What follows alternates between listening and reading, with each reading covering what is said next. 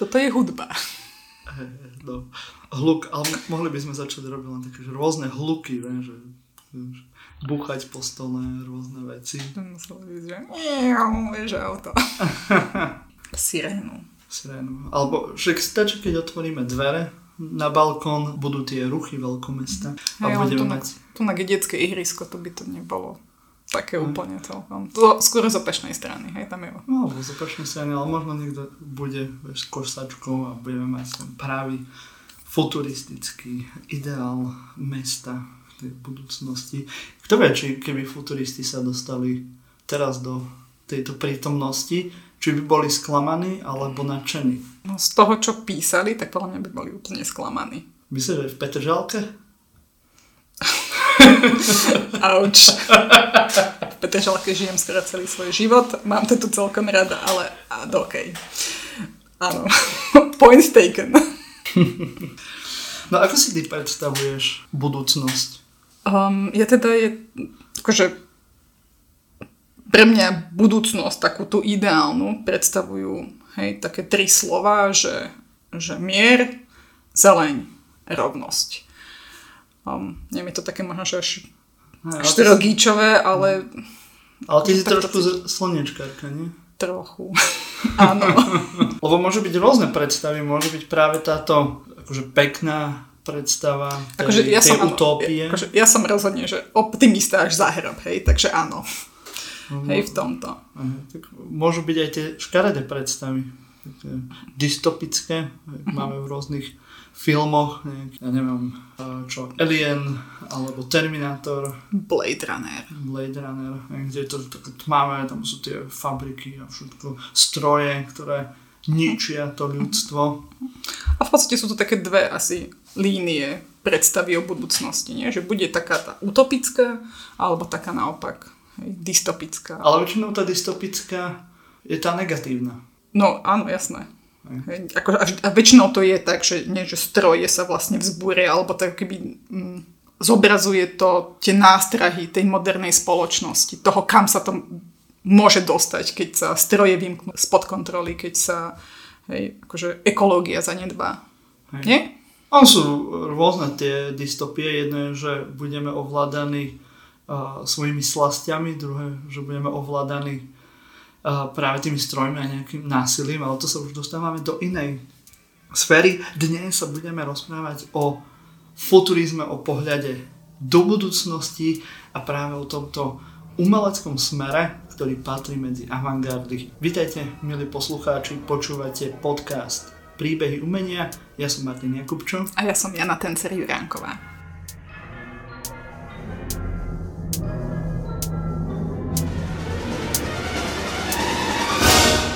No, už sme spomínali, že futuristi sú súčasťou avantgardy, čiže sme niekedy na začiatku 20. storočia.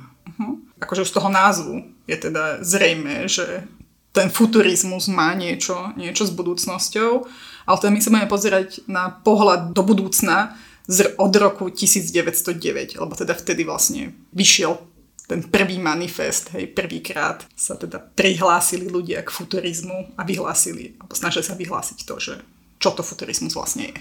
Um, Presne tak sme v období, hej, kedy už nemáme umenie, ktoré sa popisuje až nejak, že postkvem, až nejakí vedci sa pozerajú do minulosti a popisujú nejaký druh umenia.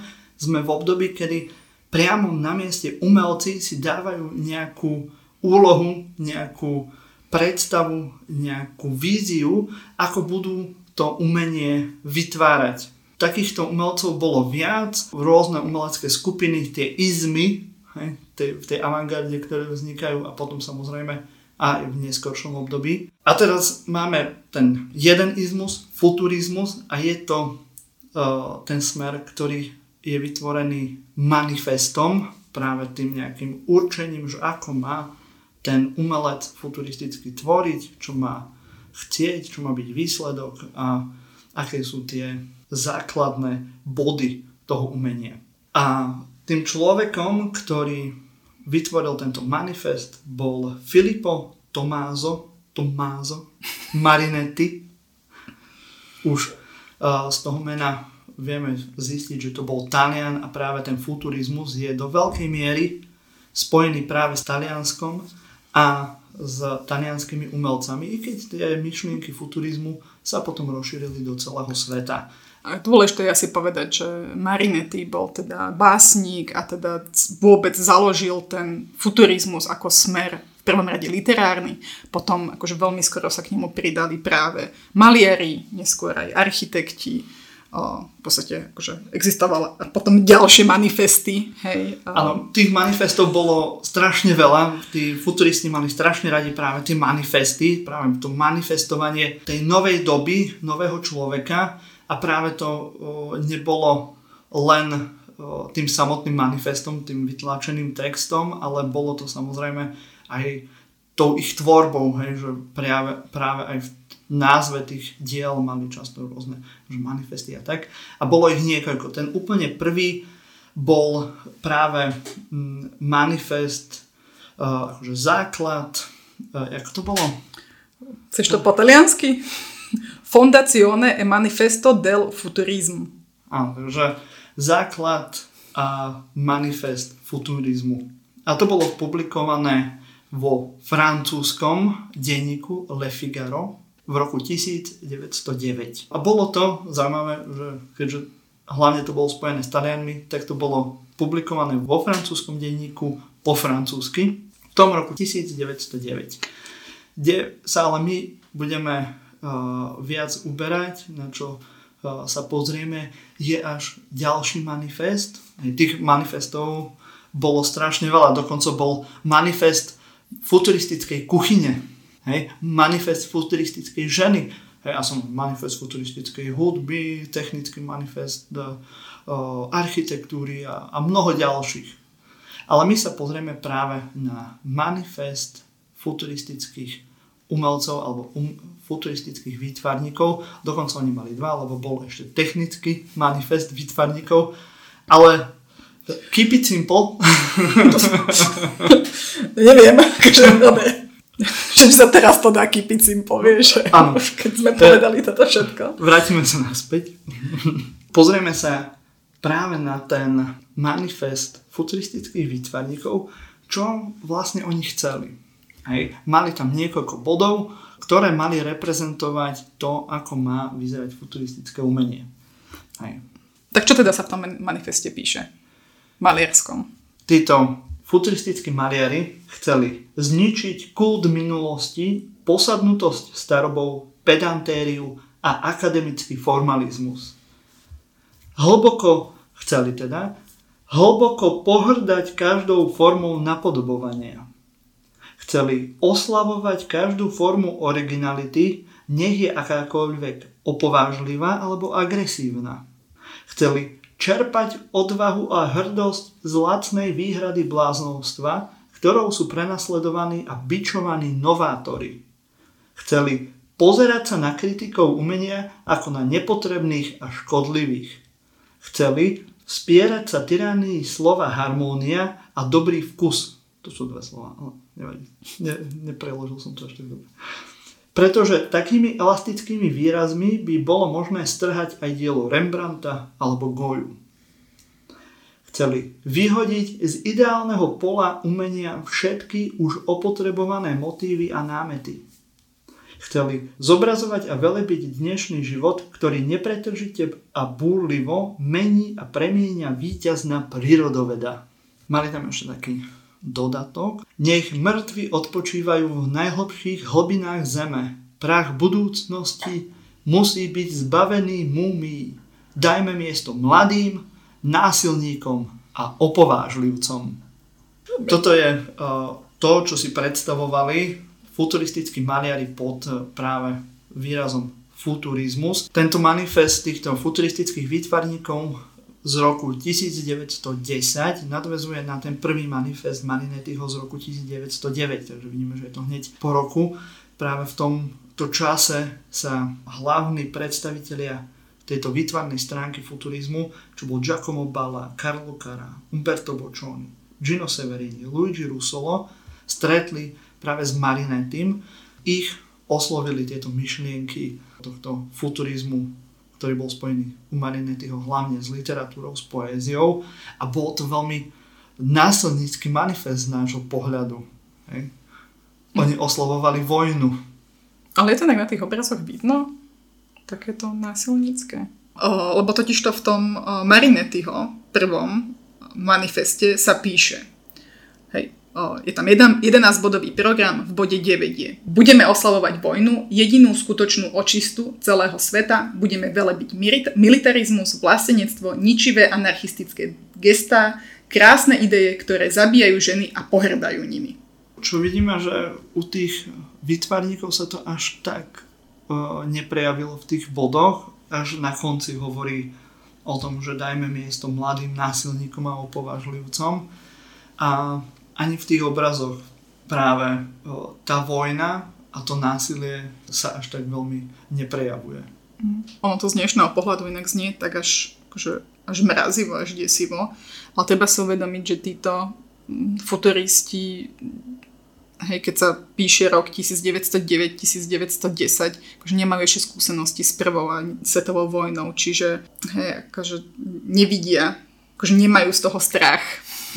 Sme tesne pred prvou svetovou vojnou. Ľudia, ktorí, e, naši poslucháči, ktorí sa vyznajú e, v dejepise, v, v histórii, tak vedia, že práve to napätie v Európe pred prvou svetovou vojnou by sa dalo krájať. Je tam veľký militarizmus, či už z Prúska, ale aj práve v rôznych iných krajinách, v Rakúsku, Horsku um, a v Rusku a tak ďalej, kde každý len čakal na nejakú zámienku, na to, aby sa mohla práve rozputať taká obrovská tragédia, ako bola Prvá svetová vojna. A do určitej miery sa to práve aj ukazuje práve u týchto futuristov práve tento hlad po, aj po tej vojne, po tej očiste. Už tí futuristi sú v tej línii toho, že majú pocit, že už všetko bolo vymyslené, všetko bolo urobené, že už potrebujeme e, zabudnúť na to všetko staré, za, zakopať to, zničiť a vybudovať nový svetový poriadok. Treba si tiež uvedomiť, že vlastne na začiatku toho 20. storočia, respektíve na prelome, Taliansko bolo dosť zaostalá krajina. Vlastne jedinú takú hodnotu, ktoré Taliansko vlastne prinášalo hej, Európs, Európe alebo európskej kultúre, európskemu umeniu, boli tie, tie pamiatky, tie staré, hej, tie antické alebo tie renesančné, kvôli ktorým tam samozrejme ľudia chodili. Z celej Európy chodili uh, vedci alebo uh, vyššia vrstva spoločenská chodila do Talianska študovať uh, práve antické pamiatky alebo uh, renesančné, alebo barokové, alebo proste tie staré a chodili do tých múzeí, hej, do tých, uh, boli tam tí antikvárnici a práve voči tomuto sa vyhradzovali títo futuristi. Pretože napríklad aj Marinetti v ďalšom bode svojho manifestu píše Zničíme múzea a knižnice a budeme bojovať s moralizmom, feminizmom a každou prospechárskou zbabelosťou. Takže mali veľmi radikálny tento názor na tú minulosť a mm, podobne aj ako v iných, či už politických, filozofických uh, kruhoch, hej, chceli vytvoriť nový svet, nového človeka, a keďže ešte nemali tú skúsenosť tou veľkou kataklizmou prvej, druhej svetovej vojny, tak e, chceli to samozrejme urobiť skrze vojnu. Niečo mali veľmi podobné s nacionalizmom, podobné uh, s komunizmom, podobné aj s neskorším fašizmom, ktorého boli títo futuristi veľkí obdivovateľia, ale k tomu sa ešte dostaneme. Ale v tomto momente uh, títo hlavní predstavitelia vydali tento manifest futuristického maliarstva alebo futuristického umenia v zmysle maliarstva. Bola to celkom zaujímavá skupina ľudí, pomerne mladých. Sám Marinetti mal nejakých 34-35 mm-hmm. rokov, kedy vychádzali tieto manifesty. Najstarším týmto členom tejto skupiny, týchto vytvarníkov bol Giacomo Balla, ktorý bol učiteľ na výtvarnej škole v Taliansku. A zaujímavé je, že oni títo futuristi, oni mali také fakt, že veľmi radikálnym spôsobom akože hlásali tie myšlienky, fakt boli presvedčení o tom, že veci treba zničiť a vybudovať od znova. O, hej, oslavovali tú vojnu, ale ten ich výtvarný prejav, hlavne z počiatku, bol taký, až taký ustráchaný. Hej, mm. alebo taký možno tradičnejší a teda to im vyčítala vlastne aj vtedajšia kritika. No a to bolo práve spojené aj s tým, že ten Giacomo Balla, ten najstarší e, člen tejto skupiny, mal v tej nejakých 39 rokov, bol učiteľ práve Umberta Boccioniho, ktorý je jeden z tých najvýraznejších futuristov a taktiež Gina Severiniho, ktorí sa u neho učili práve divizionizmu. Aj, možno to poznáte aj pod názvom pointilizmus. A, ako sa to vyslovuje? Ešte Že by to mal byť pointilizmus. Ako z francúzštiny. Ja si ostanem pri tom pointilizmu. Ale rozumieme si. Áno, ale keby hej, my vieme, ako sa to vyslovuje, len sa nám nechce. A niekedy sa inak používa aj pojem neoimpresionizmus. Alebo takto. Do tretice. Hej. Takže e, práve e, z tejto tradície vychádza e, polovička týchto výtvarníkov Bala a jeho študenti Bočony a Severiny, ktorí práve nadvezujú na tú tradíciu toho post alebo neoimpresionizmu, kde impresionisti už menia prístup k obrazu a zaujíma ich e, farba, e, vnímanie farby, používanie farby, ktoré e, viedlo až k tomu nejakému vedeckému rozkladu farby na tie základné farby, ktoré sa potom opticky zlievajú v oku pri pozorovaní obrazu, ako pri obraze nejakého serata a tak ďalej. No a preto mnohé tieto obrazy, či už od Balu alebo od Bočího, či už Severinyho, veľmi pripomínajú uh, impresionistov, alebo aj tých divizionistov, postimpresionistov a pre nás z dnešného pohľadu veľmi vyzerajú klasicky. Ja tu mám ešte takú jednu bulvárnu informáciu práve o tom, ako sa futuristi vyrovnávali s kritikou. Práve keď prvýkrát na výstave vystavili vlastne svoje diela. Teda po tejto výstave v roku 1911 napísal o nich florenský spisovateľ, básnik a kritik. O, o nich napísal, že ich diela sú také ustrašené a, a také tradičné tak títo futuristi sa s tým teda vyrovnali takým spôsobom, že odcestovali do Florencie, tohto kritika si počkali pred kaviarňou a zbili ho. Takže akože to násilie, ktoré manifestovali v tom manifeste, akože reálne aj aplikovali takýchto prípadoch. Mhm. Zaujímavé, že ako je toto pozadie, ten, ten proces, ako by, by to povedali pri, pri nejakom modernom umení. A táto jedna linka toho impresionizmu, keď uh, sa pozrieme do textov, ktoré písal Bočony, ktorý bol tak trochu teoretikom tohto futurizmu, tak on hovoril o tom, že zatiaľ čo impresionisti sa snažia zachytiť jeden moment, hej, skrze uh, nejaký výtvarný prejav, tak futuristi sa snažia vytvoriť syntézu viacerých momentov. A to je veľmi zásadná vec tej syntézy a práve toho pohybu v tom obraze, ktorý podobne e, ako tí impresionisti rozkladajú farbu, tak e, na to nadvezujú futuristi tiež využívaním týchto postupov, ale spájajú to aj práve so zobrazením toho pohybu. A potom vlastne ďalším momentom, ktorý tak nakopol ten futurizmus a stal sa potom plnohodnotnou avantgardou, ktorá buduje vlastne ten priestor na tom obraze vlastným spôsobom.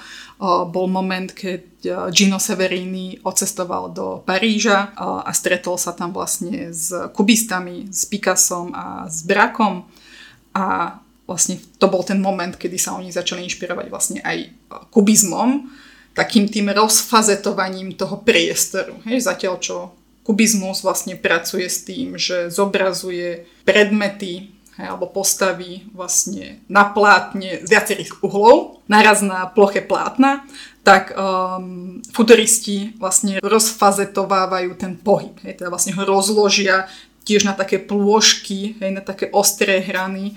Um, čiže je to ako keby rozpohybovaný kubizmus, môžem to tak mhm. nazvať. Mm-hmm.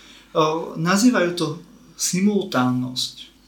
Lebo oni tú, tú rýchlosť, hej, tá rýchlosť mm-hmm. to pre nich bolo dôležité, hej, že to už Marinetti písal o tom, že svet bol obohatený novou krásou, krásou rýchlosti a tá potom ďalej rozprával o tom, že rýchlo idúce auto je, je krajšie ako tie klasické uh, sochy. Čiže pre nich akože rýchlosť bola niečo, čo už od začiatku chceli vyjadrovať a nutne celkom nevedeli na začiatku asi, že ako. Áno, to Marinetti už v tom prvom manifeste píše, že športové ričiace auto je krajšie ako Nike Samotracka. A v rámci tej simultánnosti taktiež Bučony práve píše v spojitosti s tým kubizmom, že ide o to spojiť v jedno pojem priestoru, na ktorý sa obmedzuje kubizmus, že je to jeden priestor, jeden objekt, keď si predstavíte obraz od Braka alebo od, od Picasa práve z tohto analytického obdobia, ako sa to nazýva, tak eh, je to buď nejaké zátišie, nejaké predmety, prípadne môže byť aj portrét, tak Bočony píše, že oni pracujú s pojmom času. Ide o to podať výtvarnú konštrukciu, v ktorej sa priestor a čas udržujú vo vzájomnej rovnováhe, aby uvoľnili emóciu. A ďalej píše, že tá emócia to je to dôležité na tom obraze. Takže tieto dve dôležité vlny, ten impresionizmus, poťažmo postimpresionizmus, divizionizmus a uh, kubizmus sú dva zdroje, z ktorých tento futurizmus vzniká a napriek tomu, že títo futuristi chceli byť veľmi progresívni, strašne novátorsky, vytvárať úplne že nové umenie a vykašľať sa na všetko staré, tak z nášho pohľadu sú pomerne klasickí. Ja by som im inak možno, že, že oni áno, súhlasím s tebou, ale na druhej strane, že trošku taký kredit, čo by som im dala takého moderného, lebo zase predsa len začiatok 20. storočia, film iba začínal, hej, akože okay, fungoval, ale ešte to iba tak začínalo, sa to rozbiehalo a oni zase vložili do toho peruky aj z, z tých začiatkov tých filmov, hej, že keď si predstavíme, že oni sa inšpirovali tými fotkami, hej, Edwarda Maybridgea, Um, potom ešte bola taká chronofotografia uh, Etienne Jules Marais. Hej, vlastne vytváral uh, fotografie práve, že, že nasnímal pohyb a vlastne exponoval tie rôzne fázy pohybu na jeden, na jeden snímok. A toto je niečo, s čím teda pracovali títo futuristi. A to bola pomerne moderná vec v tej dobe. Mm. Hej, takže nech im dáme aj ten kredit trošku tej modernosti. To nové médium moderné, práve ten Ehm, tá fotografia a ten film. Etienne Jules Marais mal dokonca fotografickú pušku. Videl si to? Práve to, som to, hej.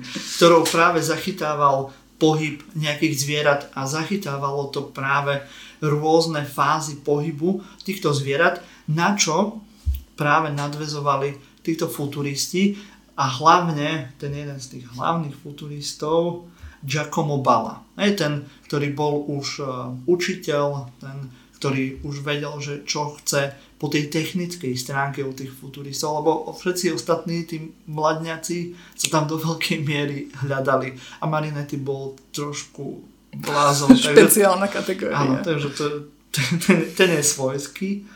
Ale Giacomo Balla naozaj uh, veľmi sofistikovane k tomu e, štrukturovane pristupoval a sú to aj jedny z mojich obľúbených práve vecí z toho futurizmu. Jeden z najrozkošnejších obrazov, keď môžem použiť tento výraz pri umení, je práve dynamizmus psa e, na vôdzke. To je úplne krásny obraz, kde nielen e, nožičky jazvečíka sú krásne rozfazované, ale aj jeho Eh, chvostík eh, je rozfazovaný v tom, ako eh, pekne s tým šibrinkuje. Ako to poviem, čo robí pes? Vrtí chvostíkom.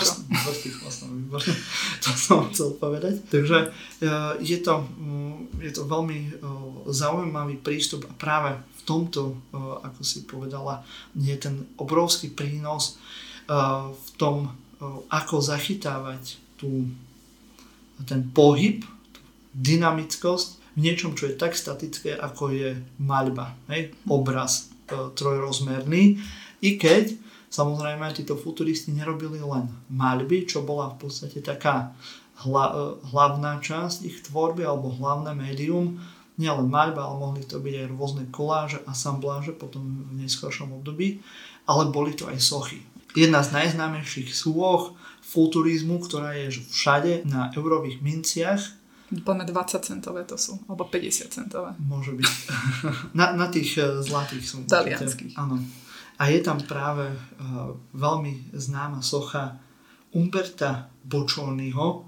Ja to tu mám že v taliančine. No tak poď to taliančine, ja to preložím potom. Forme uniche nella continuità. Počkať, jednota kontinuity formy v priestore? Je to Nie, tak? že jednota formy v kontinuite? Podľa tej taliančiny by to tak malo byť. Môže byť. Um... Môže byť. Hej. Ale možno... Uh, ak Alebo to... je, jednoty formy kontinuity v priestore. Ja skôr, minimálne ja to tak pamätám. Ale je možné, mm. že ak pozerať, ak uh, počúvate alebo sledujete náš podcast na YouTube, máte tam ten obrázok a tam bude už správny názov tohto diela. Samozrejme, tieto mnohé diela majú rôzne názvy a hlavne rôzne sa prekladajú. Takže môže v tom byť trošku chaos a hlavne, ako som vravel, že aj tí futuristi neboli uh, veľmi jednotní, ako mali milión manifestov, ale tá realita a prezentácia mohla byť rôzna v tom, v tom prevedení a práve prechádzali od toho divizionizmu, toho postimpresionizmu, toho kubizmu, cez uh, tie nové nápady zachytávania dynamiky v obraze až práve do nových fóriem. Prechádzame teraz z toho začiatku 20. storočia cez prvú svetovú vojnu. Bohužiaľ uh, Umberto Boccioni zomrel v roku um, 1916 po páde z konia, takže jeden z dôležitých teoretikov futurizmu, teoretikov futuristického výtvarného umenia zomiera. Gino Severini a Karlo Cara sa stretávajú s ďalším veľmi významným uh, umelcom talianským tejto doby a to je Giorgio de Chirico, ktorý je hm, v podstate zakladateľom metafyzickej malby. A, a títo umelci zase prechádzajú do týchto sfér novej estetiky o ktorej si možno povieme niekedy v našich budúcich uh, epizódach. On ten futurizmus totiž to počas tej prvej svetovej vojny ako, ako keby stratil dých, keď to tak povieme. Um, a teda jedna vec kvôli tomu, že tá, mnohí tí hlavní predstavitelia padli či už na fronte, alebo tá zhodu okolností. Tento Umberto Boccioni padol z konia akože iba pri tréningu. Mm-hmm. Akože to je jedna vec a potom druhá vec je, že pri tom masovom vraždení alebo zabíjaní počas tej prvej svetovej vojny bolo potom veľmi ťažké prezentovať a držať sa tej idei toho násilia, takej tej mašinizácie.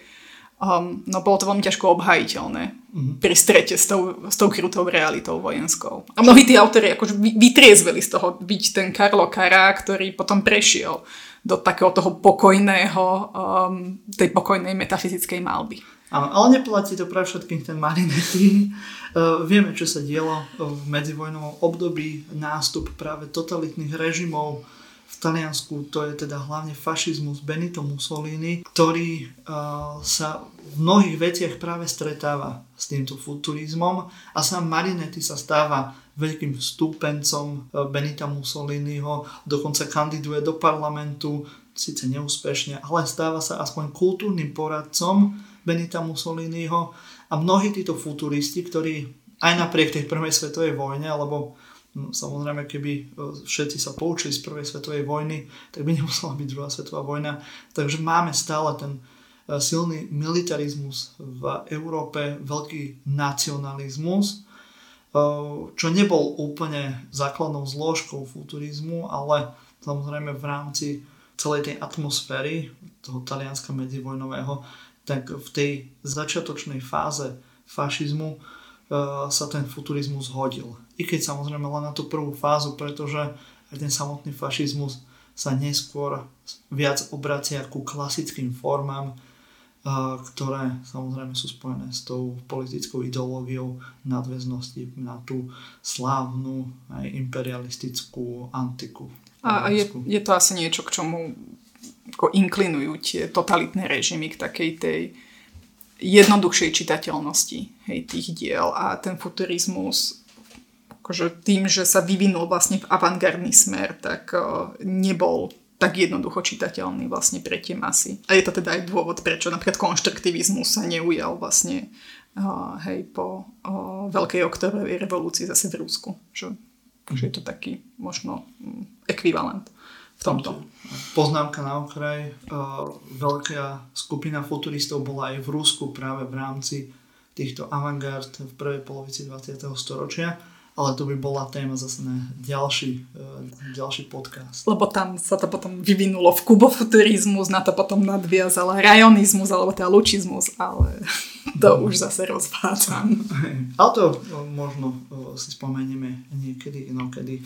Ale v každom prípade futurizmus po prvej svetovej vojne prichádza do útlmu a v roku 1944 na konci druhej svetovej vojny uh, zomiera aj samotný Marinety a v podstate tá hlavná etapa toho futurizmu je týmto ukončená. I keď máme myšlienky alebo aj tie estetické postupy sa nám objavujú aj v neskoršej dobe, ale už to nespájame s nejakou tou skupinou toho futurizmu. A sú teda tie obrazy také násilné, keď Nie sa na to pozrieme? Často sú veľmi farebné, mm-hmm. veľmi zaujímavé, pre mňa veľmi klasické. Čo, čo, čo by si povedal, že čo je na nich klasické? No, keď si to napríklad porovnáš uh, s nejakým dušampom, keď si to porovnáš s neskoršími uh, intervenciami v 70 80 rokov. Tak ale 70 a 80 roky sú ďaleko. Dušampa beriem, ale dušamp je podľa mňa vieš, že iný level. Áno, dadaisti trochu nadvezujú na týchto futuristov uh, aj mnohí ďalší, aj uh, rôzne iné prístupy, lebo stále futurizmus je spojený s plochou, s maľbou. Hej. Ešte sa to neodosobňuje do úplne iných uh, fóriem, ktoré na seba berú práve podobu v tom, v tom dadaizme a v iných prístupoch. Je to stále ten obraz a na to, ako títo futuristi chceli ničiť uh, múzea, chceli ničiť galérie, tak dnes veľmi krásne sa vynímajú v múzeách moderného umenia hneď vedľa iných majstrov starého umenia a ne, neuvidíš veľký rozdiel ako v tej e, forme, myslím, toho umeleckého diela. Hej? Tom... Čo, čo by na to povedal ten bočony, keby videl tú mincu s tou svojou sochou tam? Hej, alebo by videl svoju sochu práve v, v tom múzeu. V tom múzeu. Mm. Hej, že je to práve tá múmia, ktorých sa chcel zbaviť. Ale ja by, som, ja by som zase predsa len chcela byť trošku advokátom tých futuristov, pretože možno, že v tom maliarstve to nebolo až také prelomové, hej, a teda z dnešného pohľadu, keď sa na to pozeráme, je to povedzme také, že klasickejšia avantgarda, môžem to tak povedať. Ale napríklad, akože čo sa týka takej tej, um, toho spôsobu napríklad práce s, so slovom hovoreným, hej, uh, oni robili také performance, kde vytvárali, uh, rozprávali bez pravidiel gramatických a, a je to vlastne už také, že, že prvýkrát vôbec robili nejaké performancie, na čo potom práve nadviazali tí dadaisti. No a potom máme akože celé odvetvie umenia, ktoré sa tomuto venuje, takže oni boli pokrokoví, len nie vždy sa im to darilo. A, a, a tie názvy tých diel sú proste krásne.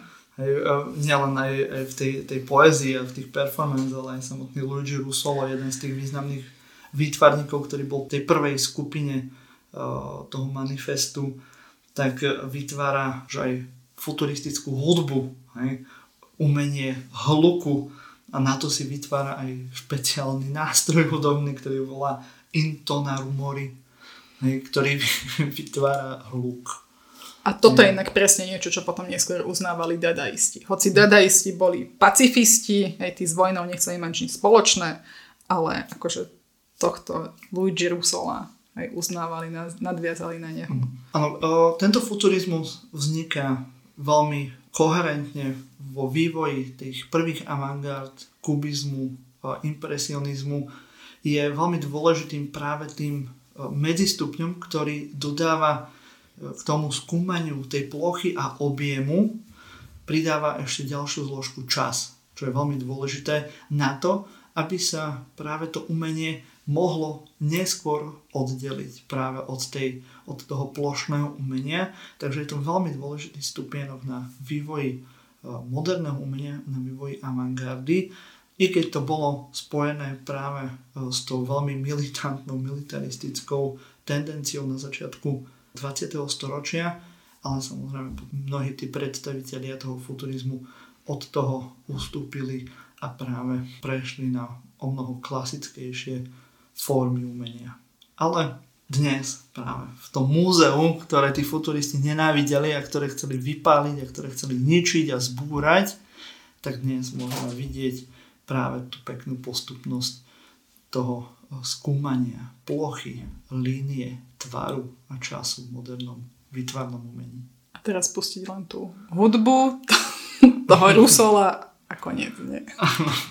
Počúvali ste podcast Kunstkamera. Dnes sme sa venovali talianskému futurizmu. Budeme radi, ak budete hovoriť o našom podcaste všetkým svojim priateľom a nepriateľom a budete robiť všetko, čo sa patrí na moderného človeka na sociálnych sieťach, budete komentovať, zdieľať, Určite nám napíšte, ak sme na niečo zabudli, alebo ak sme, alebo určite sme na, veľa vecí zabudli, alebo sme ich nepovedali. Aj keď s nami nesúhlasíte, alebo súhlasíte, veľmi budeme radi za každú reakciu. Toto bol podcast Príbehy umenia. Ja som Martin Jakubčo. A ja som Jana Tenceri Vránková. Majte sa krásne a zostaňte kreatívni.